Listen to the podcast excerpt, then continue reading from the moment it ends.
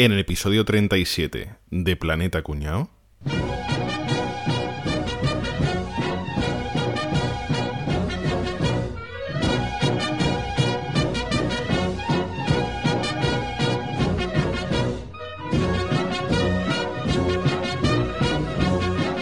Bueno, vamos a ir llamando a filas a estos chavales, a estos mozos, a estos quintos, a ver si hacemos gente de provecho de ellos. A ver, caballeto, Sí, presente. a desfilar, venga. Paso ligero, venga. A desfilar, pero para desfilar no mejor que, que avises a Capria, que tiene más experiencia con, como vedette. Ah, pues eso también. Yo lo, no, yo es que no hice la mili, lo siento. ¿No? Que va, tío. Madre va, mía. Por A ver, inútil. pues Capria, a ver. ¿Qué pasa? Ar, A sus órdenes. ¿qué pasa, señor? ¿Qué pasa, Enrique? Señor Enrique. ¿Qué pasa, señor Enrique? Señor. Ba- baja la mano, Capria, que no te ven. Que, que la tenemos con la mano en la frente. ¿eh? Me da igual, yo estoy, yo estoy aquí en mi papel. Diga usted que sí. El respeto es el respeto. Usted sí que habrá hecho la mil, imagino. Pero ¿qué tengo que desfilar? Sí, bueno, ahora desfilo, pero que como yo desfile como una BD, me van a rellenar como un pavo. Mi, mi- mi coronel. Siete kilos le van a meter. Mejor que desfile don Javier. Eh, yo sí, sí, seguro. Ya me tenéis. Yo de quinto a mí, los únicos que me, quintos que me gustan son los de San Miguel. Los de cerveza, ¿verdad? No digo Cruzcampo porque sé que me eché de grupo. Así que. Que no, hombre, que no. No, San Miguel tampoco. Madre mía, pero entonces aquí, bueno, a lo mejor el que sí que puede haber hecho la mil o algo será Álvaro, que como es gratis, ¿no? Escúchame, yo, a mí de chico, los reyes me regalaron un tanque de los G.I. Joe. Eso es lo más parecido que yo he visto al ejército. Madre mía. Pero es que aquí, aquí, aquí no jura bandera a nadie.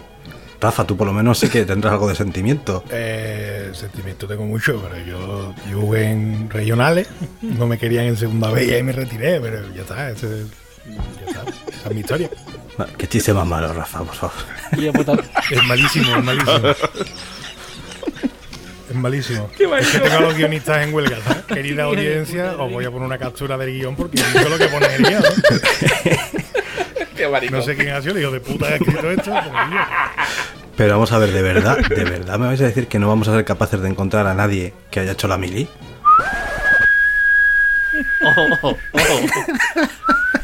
¿Qué pasa? Ya está el té.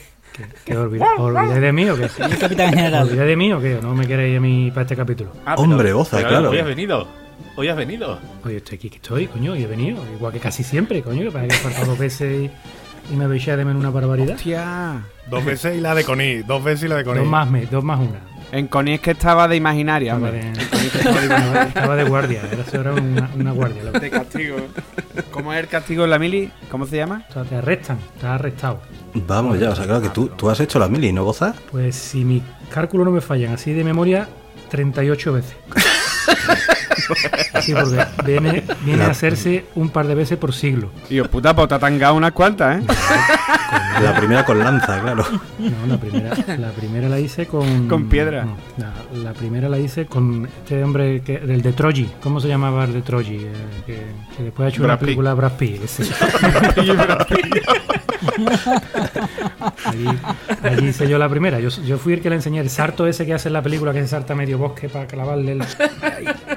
Pues eso yo. ¡Ah! Le dije, ¡ah! Y, y lo hizo. Yo he hecho varias veces la mili, Enrique. O sea que tú pregunta lo que quiera, que aquí estoy para lo que, para lo que te haga falta. Muy bien, pues nos vienes al pelo, vamos. Sí, pelo es lo que falta aquí, pelo es lo que falta en este episodio, sí. ¿Es verdad que el Suso se libró de la mili porque se le caían las balas de las manos?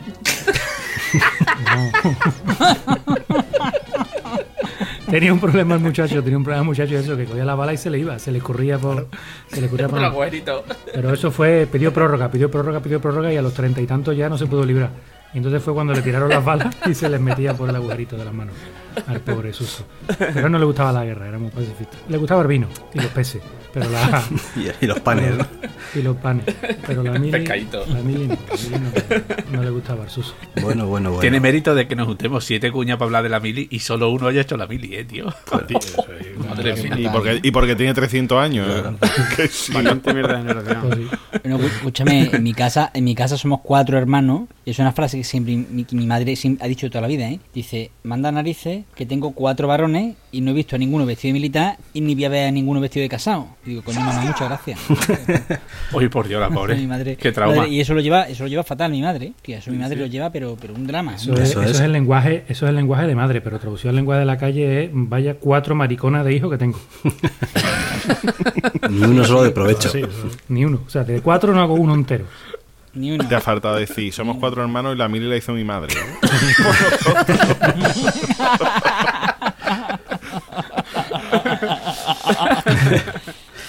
Yo la hice, y además yo la hice después de varias prórrogas y la hice queriendo cuando se iba a acabar.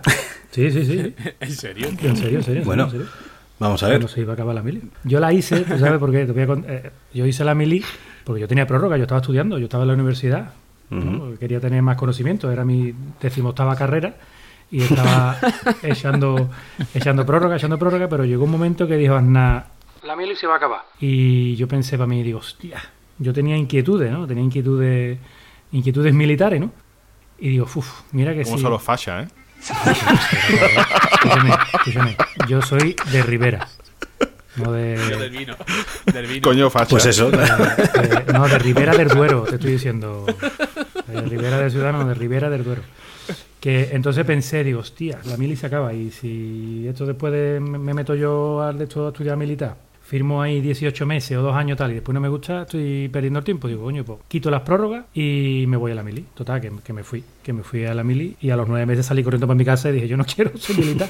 Y, Bueno. y ya está, pero mira, me, me sirvió como, como experiencia para saber lo que no quería yo ser en la vida, ¿no?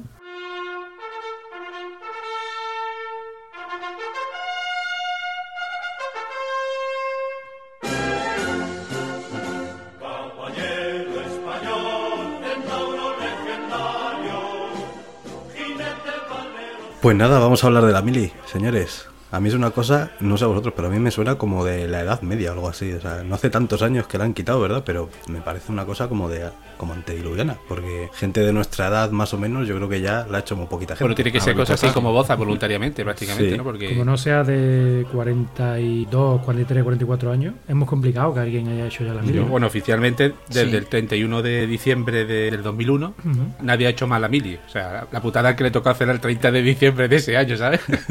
el último desgraciado que le tocó pringar. Llorando, llorando sangre. No, porque Pobre chaval. había truco. eh, yo me libré de esa manera. eh, yo era de los últimos que entraba. Yo soy del 80 y los últimos que entraron fueron los que nacieron, creo que hasta el 82, una cosa así. Y solo tenías que pedirte una prórroga o dos por estudios y ya te libraban. Era fácil. O sea, Sí. cuando Aznar dijo de quitar la mili, ya hacía la mil que Sí, quería. en los últimos años yo creo que la mili la hizo muy poquita Sí. gente. ¿eh? Oye, pero un momento, que nos cuente vos un poco qué es la mili, ¿no? Porque no la hemos hecho- nadie, ¿no? Sí, bueno, la, eh, la mili, el servicio militar, ¿verdad? Que era, bueno, por si, por si acaso alguien que nos está escuchando no sabe lo que era, pues es que eh, Oye, un, un millennial un millennial, tiene claro, Los fácil que no millennials, sabe ni lo que estamos es. hablando de que hasta el año 2001, que es cuando ya se, se, se hizo el decreto para quitar el servicio militar, todos los varones españoles mayores de 18 años estaban obligados a pasar un tiempo en el ejército. Básicamente era eso, o sea, a, a ejercer de soldados durante una temporada, ¿no? Temporada que fue variando. Yo, yo me acuerdo cuando yo era pequeño, duraba un año. Todavía, luego la quitan.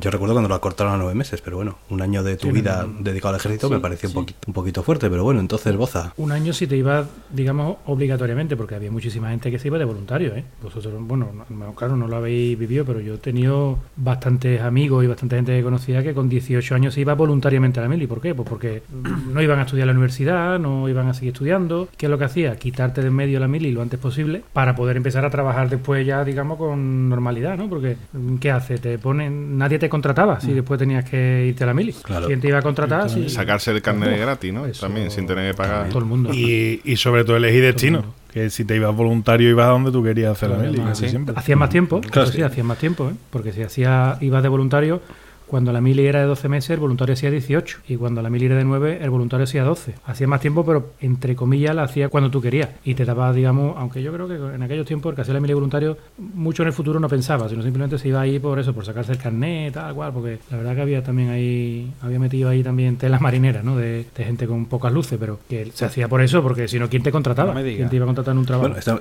eh, había gente de pocas luces y de muchas y de todo, porque es que todo el Y- mundo todo estaba el obligado a hacerla. O sea, no, no se libraba nadie. Luego sí que hubo algunas maneras de Mm. más o menos legales, entre comillas, de, de librarse, pero hasta un punto no- nadie se libraba. La hacías y Si punto. tú eh, llegabas a mi edad, por ejemplo, que habías acabado la carrera, o te seguías estudiando un máster, un grado, un no- bueno, grado no existe entonces, lo, lo que hubiera entonces, una tesis, lo que sea, para seguir pidiendo prórroga, o tenías que irte a la mili, porque, eh, ya te digo, incorporarte al mercado laboral era un poquito más complejo sabiendo que tenías, tenías que desaparecer durante nueve, ocho o nueve meses. Yo hice la mili, por ejemplo, con el hijo de un director de la ABC, De Torcuato Lucas de Tena. se llamaba Jiménez Alemán. el director de tubular C.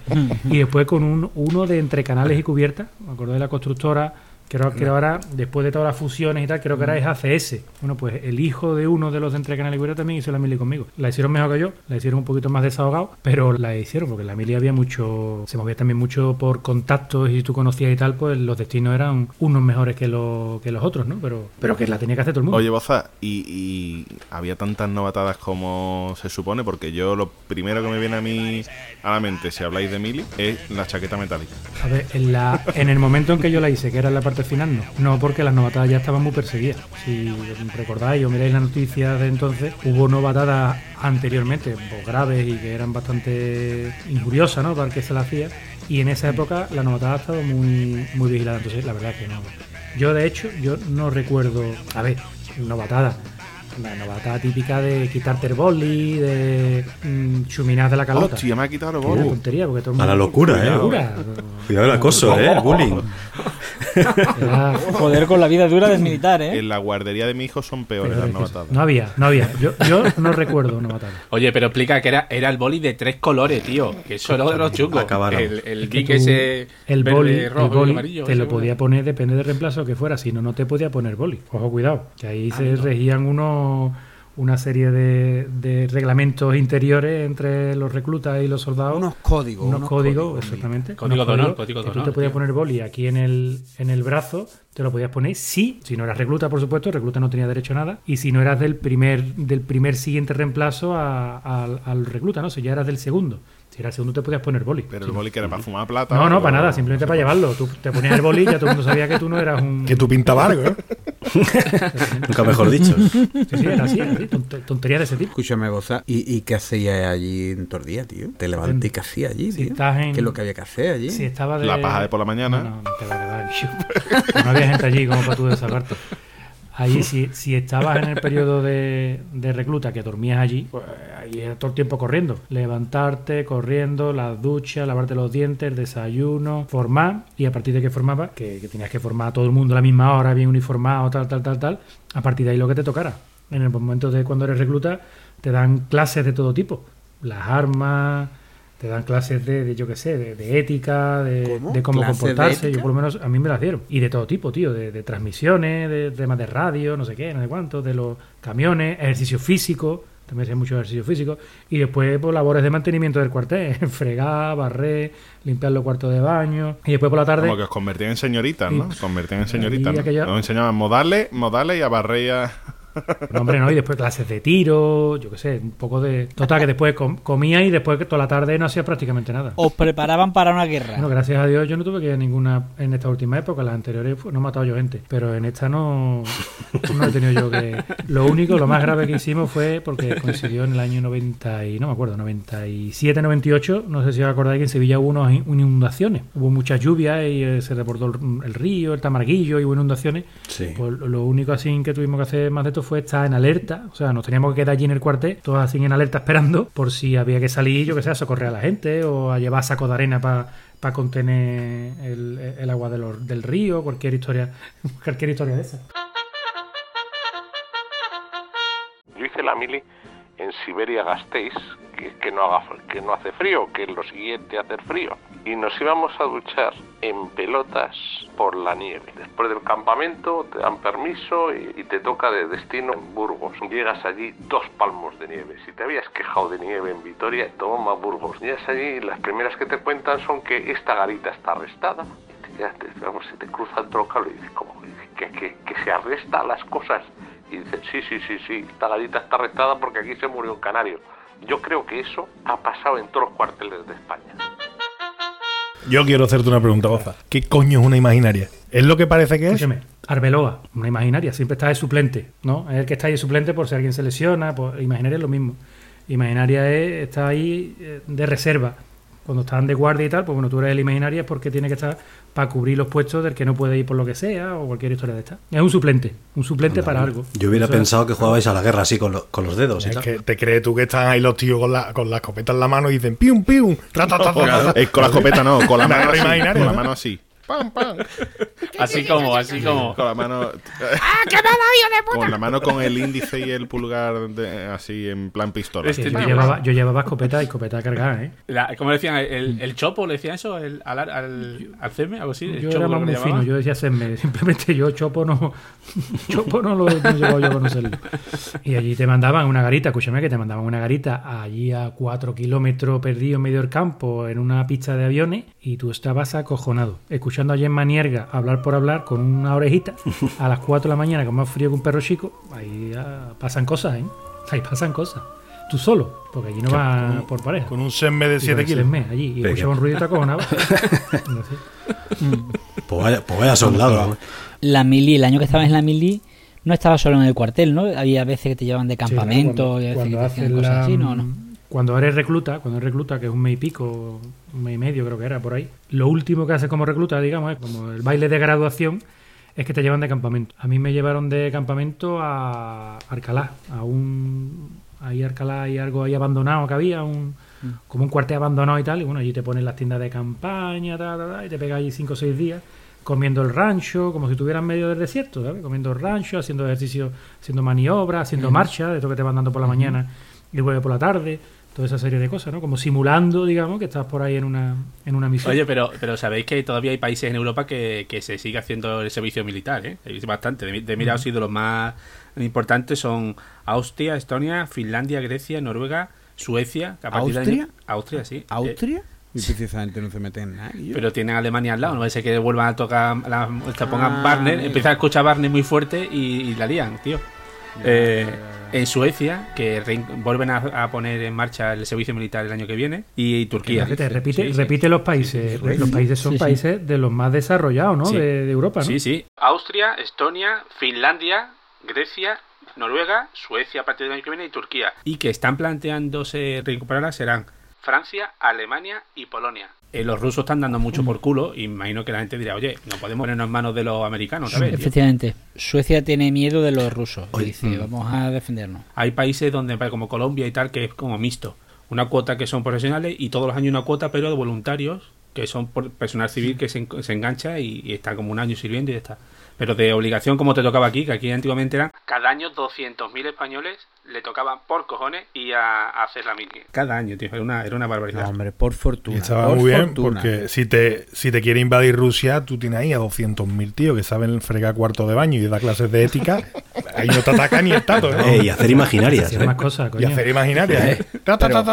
Pero, un- un- un- pero una reflexión así en general. ¿Ustedes estaríais más tranquilos si nos atacara alguien porque un grupo de jo- un, grupo muy numeroso de jóvenes de jóvenes de nuestro país nos van a defender a todos?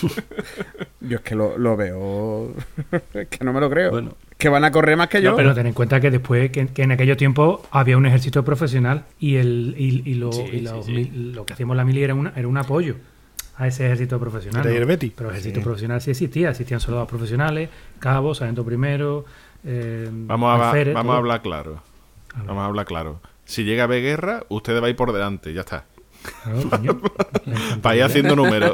Mucho- Es lo que se llama masilla. y cantando y cantando el himno y cantando el himno de artillería cantando el himno de artillería por supuesto yo era artillero ¿eh? Yo estoy muy orgulloso de haber sido artillero en su momento artillero Oye, de oficina ¿eh? Porque Artillero. No se vende. artillero de oficina Oye, ¿llegaste a sargento o no? ¿Eso, ¿Eso es más que sargento o menos que sargento? Un soldado raso Bueno, eso es otra. ¿Cómo coños van las graduaciones militares? sí ¿Alguien lo sabe?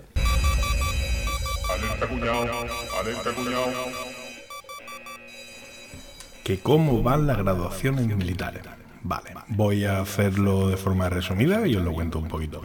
Eh, militares de tropa y marinería, empezaríamos por ahí, soldados, soldado de primera, cabo, cabo primero y cabo mayor. Eh, ya en la escala de suboficiales tendríamos al sargento, al sargento primero, brigada, subteniente y suboficial mayor. En los oficiales tenemos al alférez, al teniente, al capitán, al comandante, al teniente coronel y al coronel. Y ya en oficiales generales tendríamos al general de brigada, general de división, teniente general, general de ejército y capitán general. Y después está mi muy. Venga, hasta luego. Pues, pues yo estaba yo estaba abajo del todo yo en toda esa lista yo estaba abajo del todo Soldado raso. pero pero yo tenía en mi mano yo tenía en mi mano un- mucho poder porque yo era el que le asignaba las guardias a los soldados profesionales. Eso en el cuartel era un punto. Eso era un estatus. ¿Qué dice usted? Eso era un estatus. ¿Te han hecho mucho la pelota? Conmigo se llamaban perfectamente, perfectamente, perfectamente. Yo era el que organizaba la guardia de los, de los soldados, porque mi brigada, fíjate, mi brigada le decían el brigada cantina. O sea que imaginar ustedes.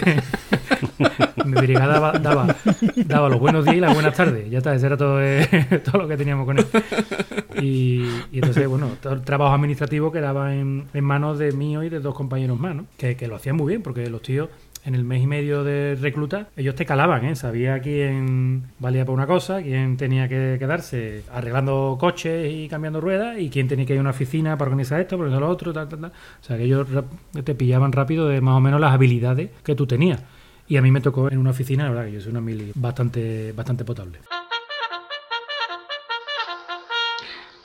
Estando en la mili, había un cabo primero que nos enseñaba a desfilar. Claro, la paciencia no, no es que hubiese mucha ahí. Y a la segunda o tercera había un compañero que movía la mano cuando no tenía que moverla y se notaba porque íbamos con guantes blancos. Entonces le grita, ¡Esconde la mano, gañán! ¡O te la corto! ¡Y la mano también! Yo hacía otra cosa que también os va a gustar mucho. Yo hacía otra cosa que también os va a gustar. Tela, tela, tela, lo que yo hacía. Yo cuando, eh, cuando era recluta, un día dijeron en, un- en una clase esta que nos meten a todos los reclutas allí en, un- en una sala grande y te dan la charla que sea, ¿no? Un día preguntan, ¿quién de aquí sabe manejar el Excel? Estoy hablando de los años noventa y tantos, ¿no? Levanto la mano yo y otro más. El hijo desde la ABC. Los dos levantamos la mano, ¿no? Bueno, ya está, eh, sentaros, Venga, ya está, fuera. Eh, todo tiene un sentido, ¿no?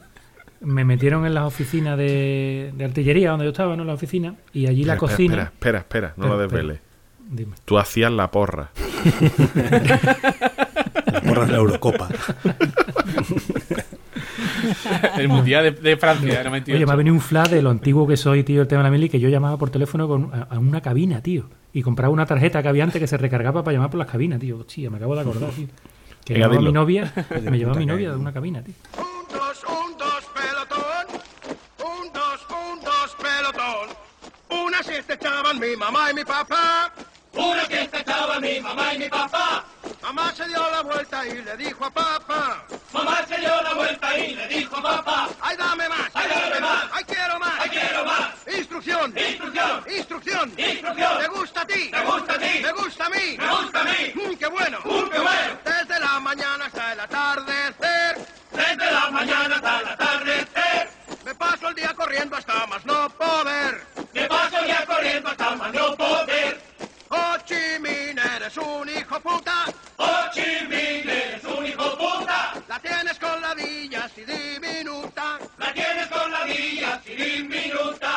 ¿Para qué quería entonces el Excel? El manejo El Excel, sigo, sigo. La cocina, ¿vale? Allí se organizaba, hay cuatro, mm, cuatro compañías y la gestión de la cocina cada mes la lleva una compañía. O sea, cada cuatro meses repite la compañía anterior, ¿no? Artillería, servicio, no sé qué, y, y los helicópteros, ¿vale? Pues bueno, agosto me tocaba mi artillería, ¿no? Cuando yo ya era soldado, ya no era recluta. Y de pronto estoy yo en mi oficina tan tranquilo y me llaman. Oye, soldado, boza, tal. Sí, a cocina. Digo, ¿cómo? A cocina. Hostia, todos los compañeros lo más antiguos. Hostia, cocina, aquí yo ahí está todo el día pringado haciendo la comida, pero bueno, tú qué has hecho para que te manden a cocina, tal, tal. Total, que yo acojonado a la cocina, pero acojonado, acojonado, acojonado. El mes de agosto, tú estás loco por irte a la playa. Y te dicen que te va a pegar tormenta en la cocina metido para donde calor. Y cuando llega a la cocina, era, tío, fíjate tú, para le tocaba a mi batería, a la batería mía de artillería, le tocaba gestionar la cocina. Y sabéis cómo se allí, eh, bueno, mm, no sé si habéis trabajado alguna vez alguno en una cocina de un restaurante o de algún sitio. Se tiene que calcular, se Hombre. tiene que calcular el costo de la comida, o sea, del plato. O sea, este plato te cuesta 3 euros, un euro y El medio. escandallo, el escandallo del plato. El escandallo, Sí, claro, el escandallo, claro. Te dan un Excel con 18 mil millones de líneas con todos los alimentos que hay. Y ahora yo tenía que hacer cada día el costo del plato. O sea, este plato cuánto lleva? Pues lleva 10 kilos de patata, 14 kilos, no sé qué, ¿no? Y yo sacaba, pues mira, nos ha costado la comida hoy 3 euros con 50. Entonces, sumatorio, dividir, ¿no? Sí, eran pesetas, con... En peseta, en peseta. Es verdad, eran pesetas. Me 200 engañe. pesetas, 200 pesetas, verdad, eran pesetas, eran pesetas. Y gracias a levantar la mano en lo del Excel, yo hice eso. ¿Y eso qué es lo que hacía yo durante todo el día? Absolutamente nada. O sea, yo llegaba por la mañana, no tenía ni que formar, me iba a la cocina, me hinchaba de papa y de flan de huevo, hacía mi escandallo este de cocina, me iba con el sargento primero a comprar, a las compras, tú sabes, como va uno al Carrefour, pero a los almacenes de comida, tan, tan, tan, tan. Y después me volvía a cuartel, hacía mis cálculos, seguía comiendo patatas, seguía comiendo flanes, y cuando daba la comida, Eso sí, esto es lo que yo. Que, todo esto es para contar lo siguiente. A mí me colgaban del cuello un bandejón inmenso con, una, con el frontal de cristal, ¿no? Así como oblicuo y ahí dentro me metían los platos de comida. Lo que iba a comer la, la tropa, pues me metían ahí. Y ahora yo me tenía que recorrer con eso medio cuartel, bla, bla, bla, bla, bla, bla, bla, y me iban dando hasta las oficinas del coronel. El coronel que mandaba ahí en el copero, que cuando yo lo hice allí, el coronel que había allí, yo iba allí, ¿no? Me plantaba allí en la puerta de su despacho, pa, pa, pa, llamaba, el tipo salía, abría el cristalito, cogía una cuchara, probaba un, un plato, probaba el segundo plato, lo cerraba y me decía, ya se puso ahí. Me daba la vuelta para la cocina, lo dejaba en la cocina y me iba para mi casa. Eso Coño. era todos los días del mes. El coronel probaba la comida. Antes de dársela a la tropa, probaba la comida. Nunca ha hecho un plato para atrás, la verdad. La Coño, fíjate. Nunca, nunca, Qué detalle, ¿no? nunca ha hecho un plato para atrás. coincidía la comida que le vais al coronel. Sí, sí, la sí, sí, la misma, gente. de verdad, de verdad, de verdad. La misma, la misma. El salía. truco es... No, no, no, no. Pero era por si envenenaba la comida. Dice, hombre, hoy la tropa va a comer faisán. Otra vez marisco, qué alegría. Allí no, Otra vez jamón, se- otra vez jamón. se comían maravillas, pero bueno, sus filetes, sus patatas, sus guisos y tal, O cosas sea, Boza, que, que, que tu, que tu mili fue como, como la canción de Rafael, ¿no? como la canción de Rafael Cuardella. Eh, canta, yo. Sí, no, la verdad que no me fue mal, no me fue mal. Tú eres el único que acabó la mili más gordo que como. Eso te iba a decir, vino ¿eh? gordo. Pues posiblemente sí. Posiblemente sí, porque me pegó un lote de comer en la cocina que era increíble. Pero después otra vez, un día me llaman a mi casa, las cosas, las anécdotas que te pasan. Me llaman a mi casa, estaba yo en mi casa. Las 8 de la medianoche y me llaman del cuartel, a mi casa. ¿A tu casa?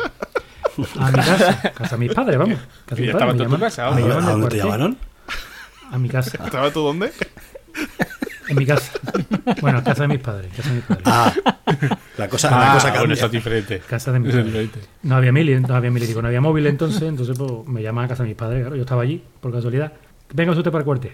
¿Con 10? ¿Por qué? Pues si yo no tengo que ir hasta mañana por la mañana. ¿no? mi casa. para el cuartel que le tenemos que dar, le tenemos su que dar padre, unas de su padre. instrucciones. Le tenemos que dar unas instrucciones. Te llamaban a tu casa y te decía, ¿dónde está Boza? ¿Es el enemigo? Me dicen, ¿eres enemigo? ¿Es el enemigo? Y total, que me fui para allá para el cuartel y resulta que se habían equivocado y me habían metido en una lista de conductores, que yo ni era conductor ni leche, menos mal que tenía el carnet de conducir. Y el primero se había puesto malo y el siguiente en la lista, como soy Boza con B, pues iba por orden alfabético, me tocó a mí. No mire usted que usted está aquí como conductor, el nota no me conocía nada, aquel que había allí, no había sido sargento mío ni leche ni nada, que mañana hay unas maniobras que tienes que recoger G de estos grandes, mañana por la mañana a las 6 de la mañana te tiene que ir a Utrera a recoger al teniente coronel o no sé qué, un cargo grandísimo, y lo tienes que llevar a Morón. Y allí hay unas maniobras, te quedas con la maniobra, después lo vuelves, lo llevas a su casa otra vez y ya te viene para el cuartel. Total, que yo acojonado, con un G de estos gordos grandes que, que, que eso, eso, vamos, dirección asistida no lo han visto ni de lejos, eso pesaba como sus muelas todas. Fui a recoger al tío. Total, que me pasé el día muy puteado allí en. en- Pero, pero lo llevaba arrancado el, el G, lo iba empujando lo tuvo iba arrancado, caballito. Ah, yo estaba. Yo, el tema cuadriga sí lo controlaba mejor, tú sabes. Latigazo en cuadriga y tal. ¿Qué, ¿Para qué me sirvió esto? Para que a partir de ese momento, que eso fue al main dos meses de mili, todas las guardias que hice eran como conductor. ¿Qué es lo bueno que tiene que hacer la guardia como condu- conductor? Que no vas a la garita. Tú eres el conductor. Tú lo único que tienes que hacer es llevar nota a la garita y te vas otra vez y te vuelves a acostar. O el alférez que está allí de guardia te dice, Oh. oye, a las 3 de la mañana que tenemos mala leche, te decía, escúchame, vamos a dar una vuelta. Y te pillaba lo más grande allí, acostado los notas, dormido. los pillaba de, todo- de todos colores, ¿no? Entonces, también la verdad que tuve suerte, en eso también tuve, tuve suerte. Mm. Bueno, y alguno de los que no, todo el resto que no hemos hecho la mili, ¿alguno habéis hecho algo? ¿Habéis cumplido Sí. con la patria? No. Vaguear, no. vaguear y vivir de la patria. Vamos a ver, Rafa. Yo. Estudiar. No, yo tampoco. No, yo llegué a sortearme. ¿eh?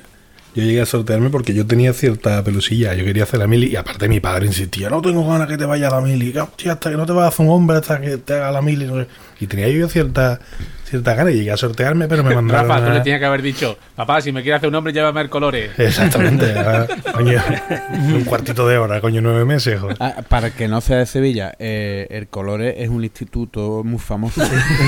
Es un conservatorio, un conservatorio. Donde se hacen lecturas de poesía, ¿no? Imagino. Por el nombre. Sí, sí, sí, sí, sí, sí. Se habla francés y griego. Sí, sí, sí. Pues eso, yo llegué, yo llegué a sortearme, me tocó en la zona marítima del estrecho Y ahí, eh, todas las ganas que yo tenía de irme a la mili se me quitaron de golpe, me cagué encima, porque mm, yo no he llorado más en mi vida, ¿sabes? Cuando me dijeron que tenía que ir. No me digas.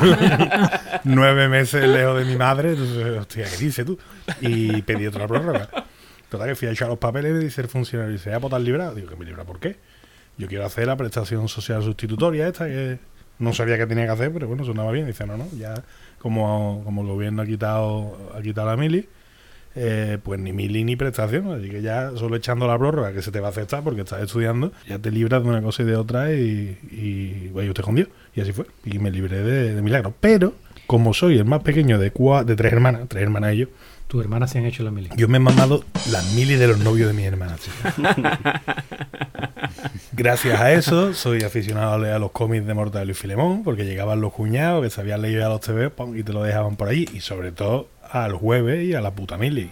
Y eso Ah, eso es bueno. patrimonio, eh, las historias de la puta mili es grandioso, eso es grandioso. Y también se ha perdido. Y se perdió en el momento que Arna quitó la, quitó la mili, porque lógicamente en la revista ya no tenía mucho sentido.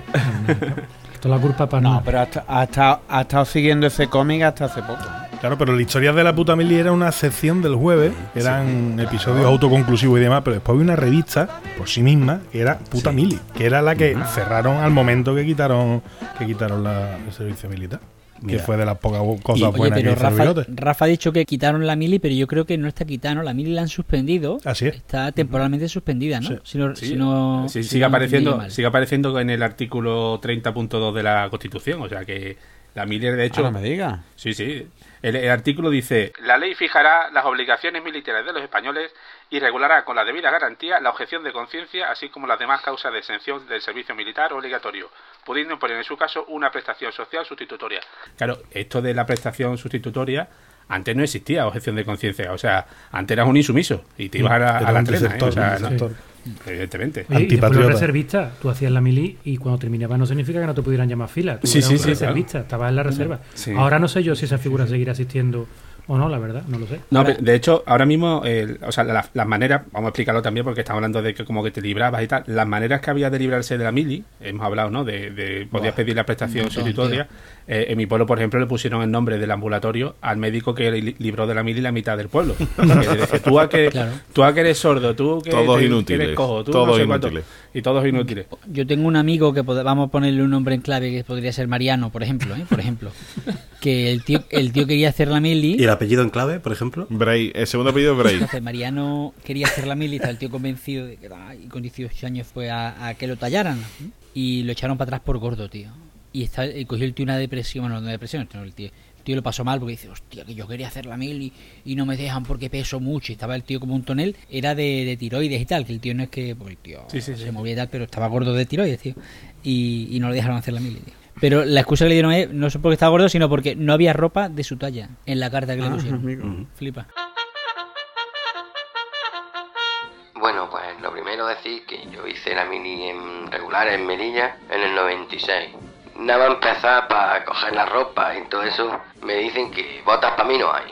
Que lo más grande que hay es un 49 y yo uso un 51. Llego a la compañía y me dice el sargento, tira para botiquín que te midan el pie porque tan grande no puedes tenerlo. Total que llego allá a botiquín, me miden el pie y me dicen, sí, sí, sí, tú la mili sin botas. Total que me pegué dos meses en Chafarina y allí probé por primera vez el gato. Sí, sí. Allí la comida la traía un helicóptero. Cada dos semanas nos traía la comida. Y hubo mal tiempo y el helicóptero se retrasó una semana. Pues allí estábamos sin comer. Había muchos gatos y claro, bien bueno que está.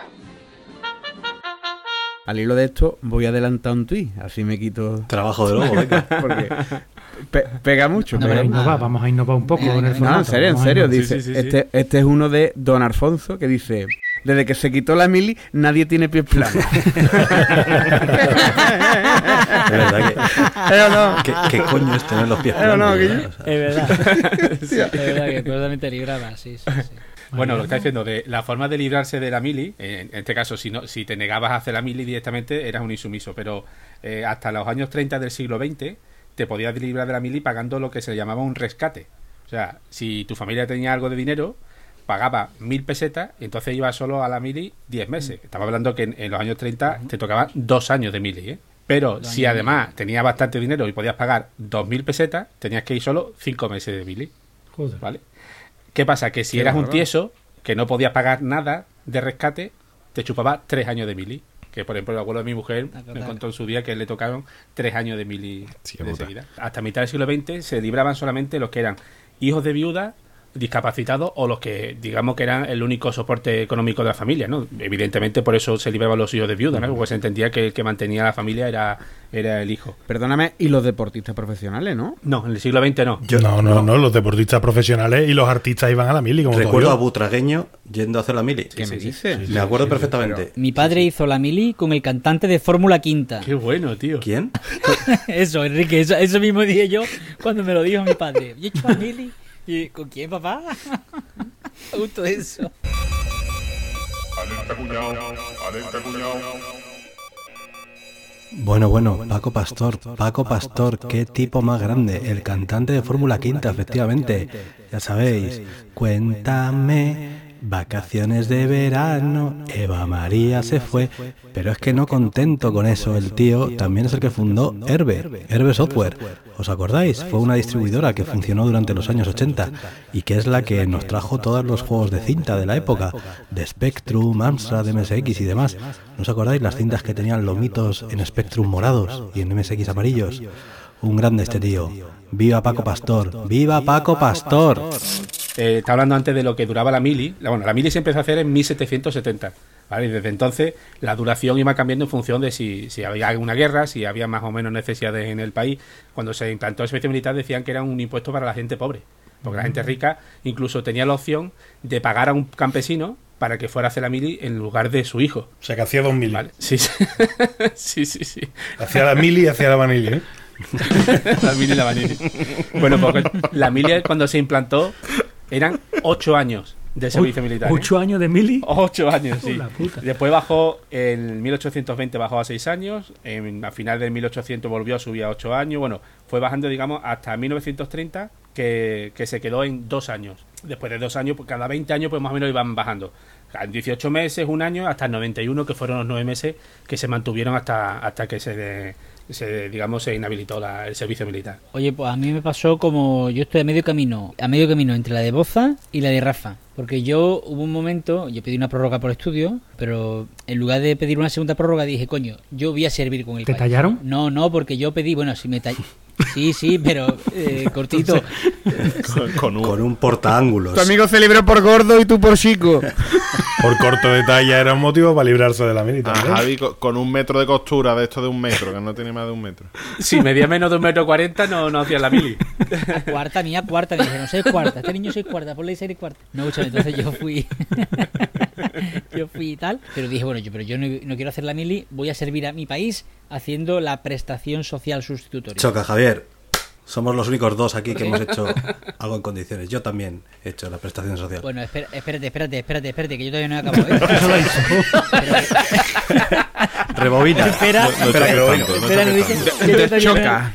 Que yo todavía, corre todavía mucho. no acaba. Bueno, cuando pedía lo- la, cuando pedía la prestación social sustitutoria, hacer la prestación, te mandaban un papel y te decían, por lo menos en Córdoba era así, eh, con qué colectivos querías trabajar, querías hacer la prestación, te ibas a sentir más cómodo. Entonces yo pedí dos o tres o cuatro, no me acuerdo, ¿no? Me llegó la carta y me tocó hacer la prestación en la Federación Andaluza de Balonmano. Pero, pero la- en, la fed- en la Federación de Balonmano, ¿qué coño pintaba allí de prestación civil? Eh, eso mismo, eso mismo hacía yo. Eso mismo Que decía si yo. no llevaban a esa gente no iba ni el tato allí. a jugar el, presi- balonmano. el presidente de la federación me, me dice el primer día, ¿tú sabes jugar balonmano? Digo, yo no. Y dice, ¿te sabes la regla? Y digo, yo no. Dice, ¿pero tú sabes lo que es el balonmano? Y digo, yo como el fútbol con la mano, ¿no? Y dice, sí, más o menos.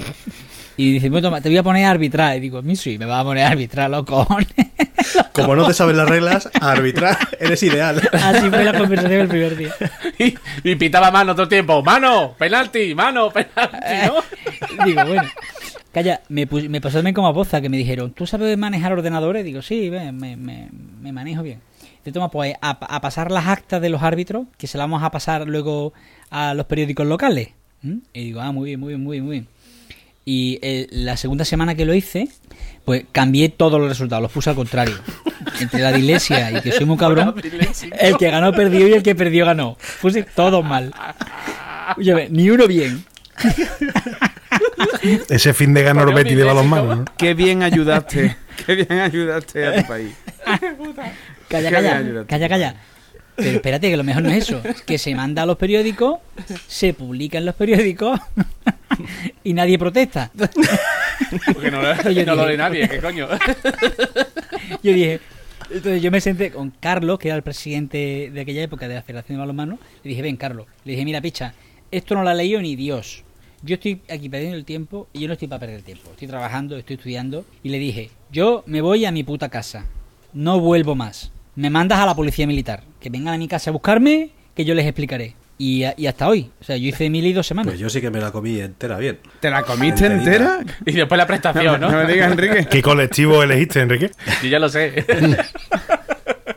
No eres ni el primero ni el último que se la No, comentera. pues yo, así que- yo, lo mío fue más absurdo, porque yo estaba estudiando y, y de repente de- dejé de estudiar un, un año, o sea, dije, no quiero estudiar más y lo dejé. Y justo se me cumplía la prórroga y trocotro. Y ni- ninguno de mis amigos de mi edad ha hecho nada, o sea que... Y luego lo, lo cojonudo es que después de terminar la prestación me matriculé otra vez y, y seguí estudiando, o sea, hice, hice el ridículo. Crack. Hice la... El Coca-Cola. Hice la objeción que se decía verdad en la, en la prisión de Segovia. Y yo fui de los pocos que se comió los nueve meses y todos los días allí, ¿eh? al menos iba un rato.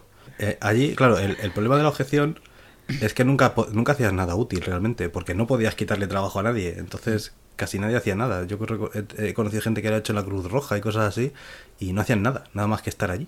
Porque tam- no, no son enfermeros, no pueden hacer nada, no tal, entonces no, no tenían ninguna función. Y nosotros había dos funciones básicas, bueno, había tres cosas que se podían hacer. ¿Recoger jabón en la ducha? Casi, casi, casi. Era, una de ellas era mirar a los presos cuando meaban para hacerse análisis de orina. Y tenías que mirar que mearan en el bote. Te la comiste entera. Pero que me... Sí, sí, porque, Pero No he visto churra tú. Porque No po- he visto churra. porque los tíos, para dar, cuando iban a dar positivo por droga o lo que sea, pues otro les meaban un condón o lo que sea y luego lo echaban en el bote. Entonces tú tenías que estar pendiente No, de que no lo cambiaban. Y luego cogías, eso, eso te lo preparaba el médico en una nevera y lo tenías que llevar al, al lado de la prisión, que estaba el sitio donde hacían los análisis. Y eso lo hacían una vez por semana. Eso era todo. Enrique, una, una pregunta. Sí. ¿Alguno te ha salpicado en la cara? No, no, yo eso no lo hice. A mí eso no me tocó. Viste, fíjate tú qué pena si Javier se llega a enterar que había esa prestación sustitutoria. Y tú eres el balonmano. Yo te sube torbazo, yo te sube torbazo. ¡Ay, a que se te ha caído! Yo te cojo el bote. Yo, yo sujeto el bote. ¿eh? No te apellidará Irasema por un casual, ¿verdad?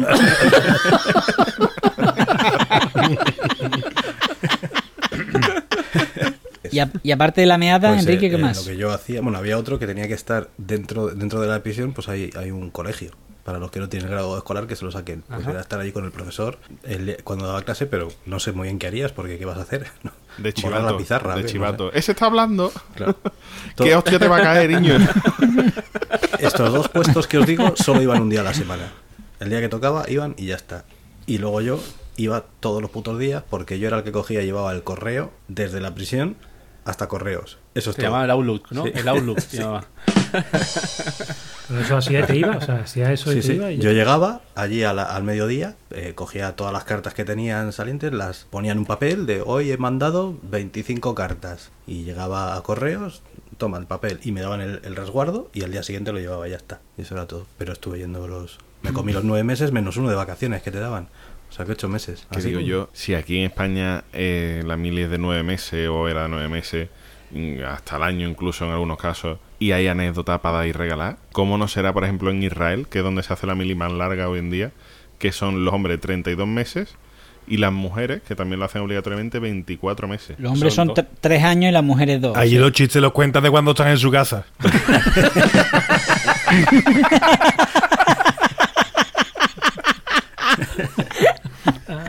Tú sabes que yo una vez que fui a mi casa, mi madre me puso un plan. Esos son los chistes de ahí. Eso solo existe allí. ¿eh? Que además- En vez de- no te falta a ti una mili, a ti te falta una casa, ¿no? No tengo ganas que te eche una No, madre, Guille. en Israel es muy impresionante ver a los chavales que están en- haciendo la mili, que están en el ejército, porque, bueno, el primer día que entras a la mili, el primer día, ¿eh? Te dice, toma, este es tu arma y es como si fuera tu novia. O sea, durante los siguientes tres años no te puedes separar de ella. No, no, escúchame, ves a los chavales que se van a la playa porque tienen el medio de vacaciones o tienen unos días de descanso y tal, y se van a la playa en sus pantalones cortos, con sus chancletas, con su camiseta y su fusil colgado. O vas a, te montas en el tren y ves a cuatro chavales armados hasta los dientes y vestidos de paisano porque están en su día libre, por ejemplo. Es muy impresionante. Muy. Pero eso pasa hoy en día, Javi, eso pasa hoy en día allí. Sí, sí, eso, eso pasa a día de hoy. Yo me imagino- Eso lo voy a ver yo mañana cuando vaya para allá por la noche. Escúchame, y tú, tú conoces una anécdota de allí, ¿no? De, de una persona famosa. ¿no? Bueno, es que allí es que allí es obligatoria la mili, tanto para hombres como mujeres. Hasta hace poco, ahora, ahora tampoco, ahora, ahora no se libra nadie. Pero hasta hace muy poquito las personas religiosas, muy religiosas, se podían librar de la mili. Era la única forma que tú tenías de librarte de la mili. Entonces, va Rafaeli, cuando le tocó hacer la mili, ¿sabéis quién es Rafaeli? Va Rafaeli. Rafael, y desayunaba yo ahí en San Pablo todos los domingos. En el bar Va Rafael. hermano Sí. Gómez, el hermano Pero Gómez. en los caracoles de Córdoba, no hay uno en, en Córdoba con unos buenos caracoles. Sí, señor. Bueno, pues va Rafaeli, esta modelo que fue novia de... Ah, vale, sí. De DiCaprio, DiCaprio, ¿no? DiCaprio. Bueno, entonces, esta chavala dijo que ella era muy religiosa. Y, y después, pues se, se hizo modelo, se hizo famosa y tal. Y una de las veces que volví a Israel, la detuvieron en el control de pasaporte y le dijeron, ven, vente aquí un momentito a- aquí al lado. Y le dijeron, vamos a ver, si tú has dicho que eras religiosa, como que ahora sale medio desnuda en la portada de las revistas y tal y cual y cual.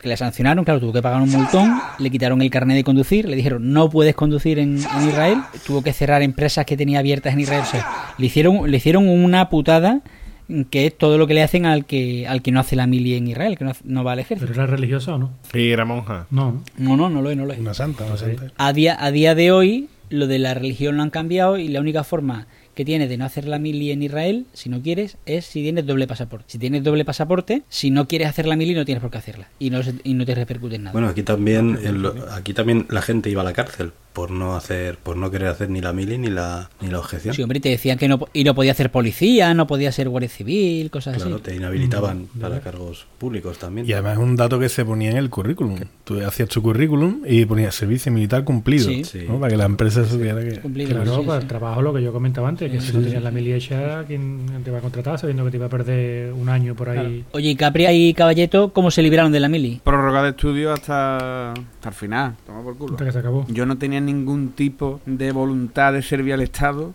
nada más que quería servirme a mí mismo y servirme un, un buen plato de papas fritas con huevo. y un pelotazo.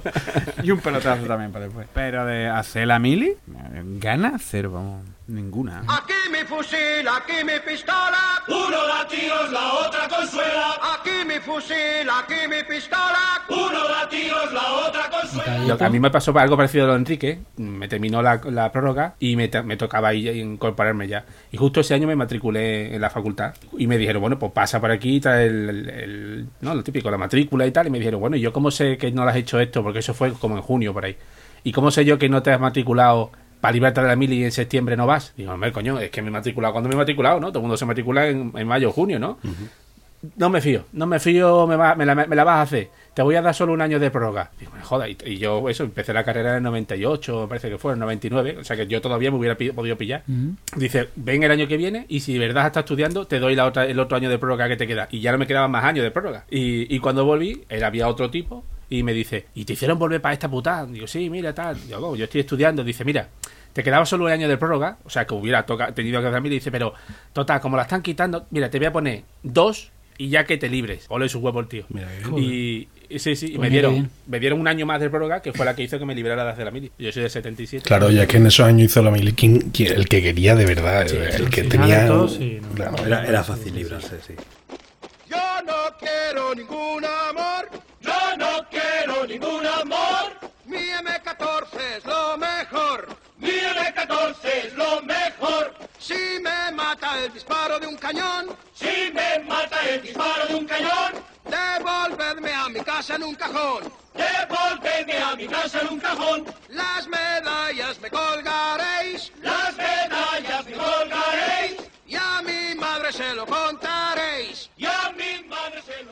Pues eh, eh, es curioso, yo vi una entrevista hace poco porque hemos dicho ya varias veces que quien quitó la mili fue el gobierno de, de Aznar, el primer gobierno de Aznar, ¿no? Firmaron, me parece que fue en el 2001 que, que quitaban esto. Pero la cosa está en claro, a, a mucha gente le puede chocar que el partido de derecha sea el que quitara el servicio militar, ¿no? Siempre parece que, que deberían incluso haberlo potenciado o algo así, ¿no? Y el- leí yo que cuando claro, Aznar eh, no tenía mayoría absoluta en aquellas elecciones y tenía que pactar con el PNV y CDU, que es con quien pactó al final. Y decía el, el político de CDU de turno, Durán y Lleida, que llevaba desde el 78. ¿no? imagino que será Durán y Lleida, sí, decía que una de las exigencias con las que llegó él por delante era que quitaran el servicio militar. Y que la puso como una exigencia en plan de esta me la van a quitar. O sea, yo exijo 10 cosas para que me quiten dos, y, pero los otros 8 me lo den. Y, le- y esa fue la que le dio. Porque por lo visto Aznar ya tenía, tenía en la cabeza quitarlo también, entonces dijo, vale, esta para adelante. Y, y que eso quedó un poco. Bueno, es que. Aznar, Aznar, de hecho, se libró de la mili porque que era funcionario. De hecho, en el 91 cambió la ley del servicio militar y los políticos en edad de hacer la mili, si estaban ocupando un puesto en un ayuntamiento o una autonomía, no tenían que hacer la mili. Ni siquiera la prestación Ah, sustitutoria, mira. que es lo que más gracia me hace, ¿sabes? Entonces, ni Aznar, porque ya era funcionario y además tenía, estaba casado, ni Zapatero, porque era diputado, ninguno de los dos hicieron la mili porque eran políticos. Claro. Ahora, la mili que los demás, los hijos de los demás que lo hicieran, claro. Pues sí. Una buena Bueno. mili le hubiera venido bien a Zapatero, ¿eh? Bueno, yo. Un par de imaginarias de Un esas. par de imaginarias. Bueno. Yo digo, yo digo una cosa, yo, yo, yo tengo la creencia de que no un servicio militar, pero creo que todo el mundo debería hacer algún servicio de con el ayuntamiento o lo que fuera alguna vez, o sea, unos meses, aunque sea un par de meses nada más o algo así. Servicios sociales, ¿verdad? Creo que no está mal, o sea, pero Me gusta trabajar con el tío Sam. Me gusta trabajar con el tío Sam.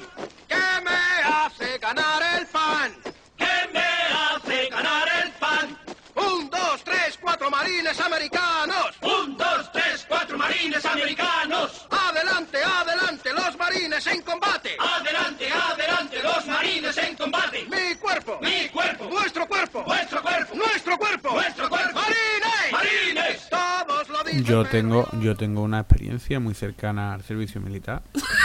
so- solo si- sin la parte militar, ¿no? De servicio. Al lado de un cuartel, ¿no? Al lado de un cuartel, ¿no?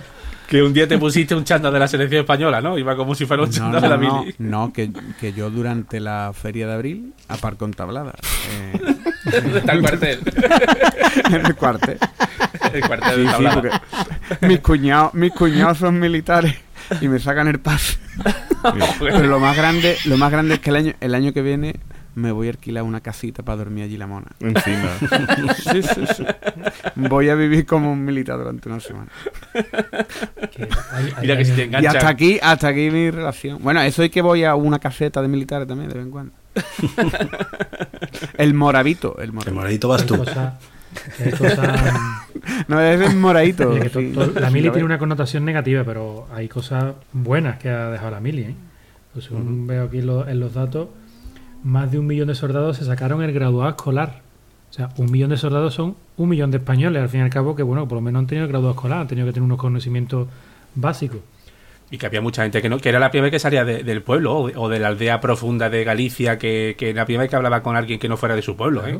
Tenía un- 900.000 el título de formación profesional. Formación profesional cuando la había, que ten- tendría que seguir habiéndola, lo que te daba era un oficio en la vida. Hombre, que la sigue habiendo, sea. Espérate, Sí, bueno, pero ya, ahora se llaman de otra forma, los módulos. no ya no lo hay mismo, ¿no? ya no hay formación Ya- ya- profesional, tío. Claro que la hay. Sí, ya no bueno, aprende, pero- pero ya no aprende un oficio. Pero ya no Bueno, ¿a qué va? Oye, que hay formación profesional de torero, tío. Los listos me vamos a Bu, los listos vamos a Bu y a Es verdad, Cobu, es verdad. los demás iban a FP. Oye, ¿qué Bueno, pasa con la formación profesional? que yo estudio formación Tú profesional. eras de FP, ¿no? Tú eras Y de- yo, yo. Se te nota, Enrique, se te nota, se te nota los dos. Y ahí estoy trabajando en una universidad. No tenéis ni un pelo de tonto.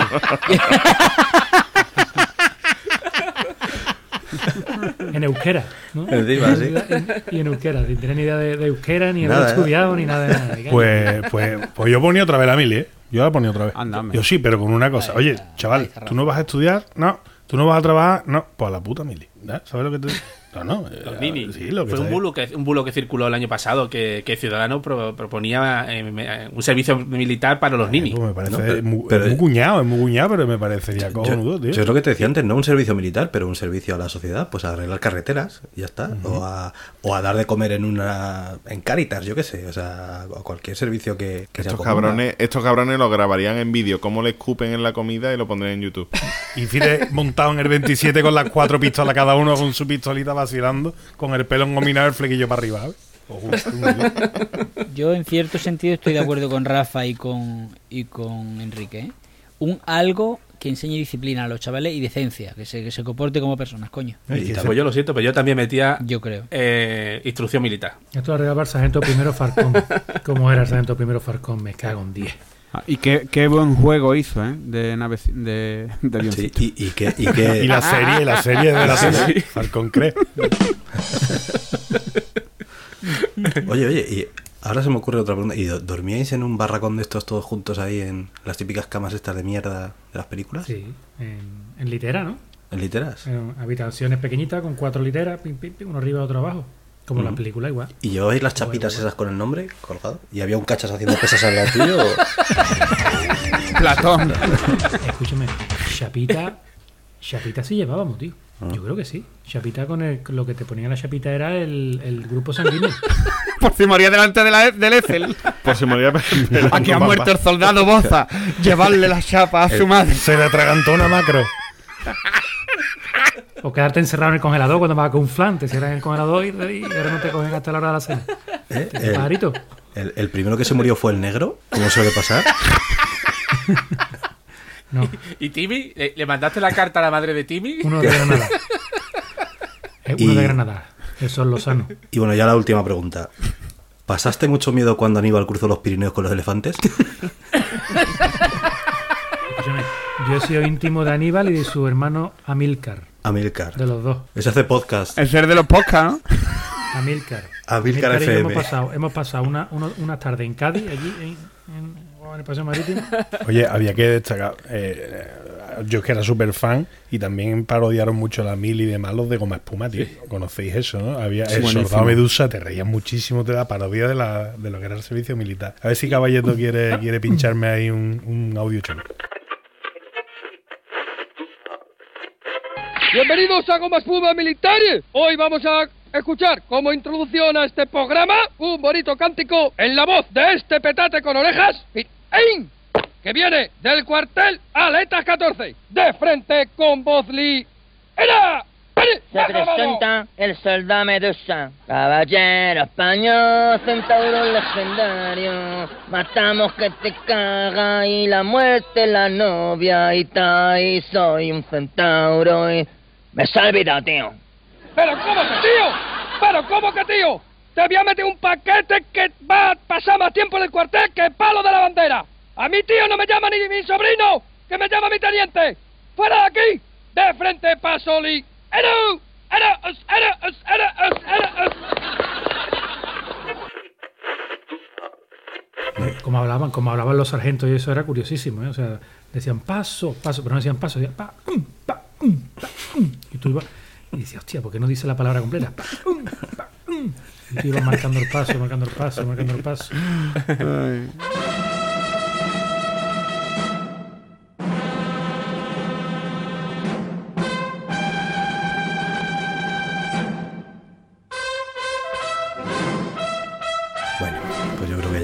Capria, Dígame, mi sargento. no creo que esta vez puedas haber encontrado nada en los tweets de la mili, porque la mili ya no se hace desde hace muchos años. Eh, He tenido, he tenido que filtrar y todo. Vale. Mi buscador es magnífico. Una mismo un par Google. bueno, vamos allá. Empezamos con el primero de Don Diaza. Dice, ¿y ese tatuaje tan guapo? Dice, me lo hice en Melilla en el 82 cuando estuve en la mili. Dice, ¿y se quita con el agua? Dice, pues no lo sé.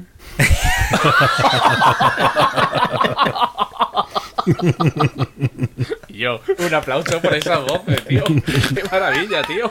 Oh, venido Madre arriba, mía, eh. las clases, las clases están dando resultados. Oye, Jordi LP, de- madre mía, oye, Jordi LP. Eh, porque, no, eh, porque tengo todavía la ronquera de la feria.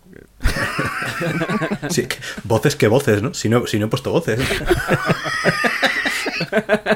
Dice, fui a hacer el servicio militar a la capital de Ecuador y acabé siendo payaso. Mili, Quito, ¿cómo están ustedes?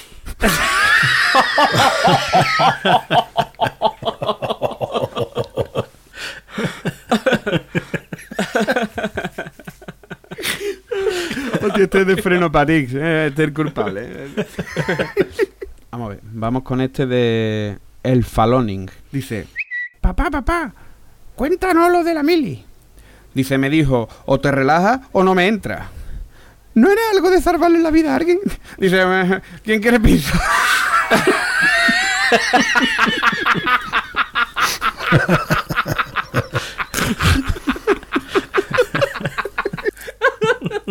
Qué bruto. vamos al siguiente de, de un clásico ya de la sesión de John McEnroe. Dice, te vas a pasar la puta mili pelando patata, hijo de puta. Sí, mi sargento, a mondar. ¿Qué hostia tienes, Gutiérrez?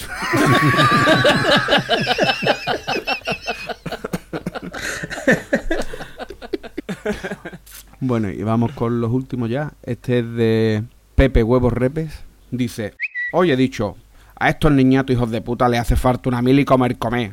Dice, me falta el bigote y bebé veterano para ser mi padre. y bueno, acabamos con dos de Garzari. Dice, me obligaron a ir a la mili para hacerme un hombre. Y se me dio bien y me hice 5 o 6.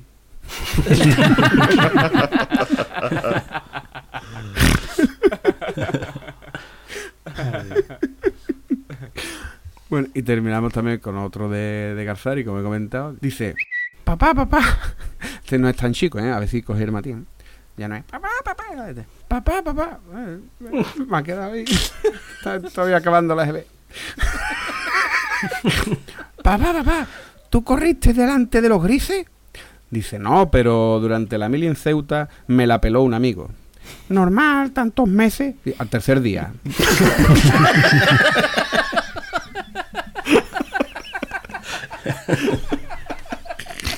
Ay, ay, ay. Nos van a poner una E de explicit mayúscula gigante. En fin. Y, nada, y hasta aquí los tweets de, de la mili. Muy bien, magnífico. Bueno, señores, pues yo creo que, que hasta aquí hemos llegado ya, ¿no, caballeto? Sí, toca, toco la corneta ya para mandar retirada. Dale ahí a la pedorreta. Al cuartel. Rafa. ¿Qué pasa? Yo me quedo aquí de imaginaria. Pium, pium. Pium. Te he dado yo primero. Bueno, Álvaro. Ar, mi sargento. Bueno, pues me voy yo. Pa, mm, pa, mm, pa. Javier. Señor, sí, señor. Así me gusta. Capria. A sus órdenes, de don Enrique. ah, que me despida. Hasta luego. Ala, a- al Excel. Y Boza. En este, en este podcast nada más que hay vacas y maricones. Y no veo el rabo. Será porque no quieres, Moreno. Eso es una frase de una legendaria película, ¿eh? O sea, no, no, ¿no la habéis visto la película? ¿No sabéis qué película es? Family Train. Es la escena que abre, tío. En Texas. ¿Chaqueta metálica o el salto de hierro? ¿Cuál es? Pero decía que en dice que no, Texas. que no, Era en Texas no. donde. Que no, que, sí, esa coño. película, que esa película es una de estas pastelosas, coño, la de Richard Gere que hace de Oficial y Caballero. caballero. Oficial y caballero. Ah, yo pensaba que era oficial y caballero. Esa, esa es buenísimo, esa frase es buenísima, buenísima, buenísima. la chaqueta de hierro o el sargento metálico, ¿no? La chupa de chapa que decían los de goma espuma, ¿verdad? La chupa de chapa.